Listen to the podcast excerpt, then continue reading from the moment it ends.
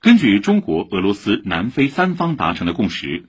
从今天起到本月二十七号三国海军将在南非德班至理查兹湾以东的空海域举行第二次海上联合演习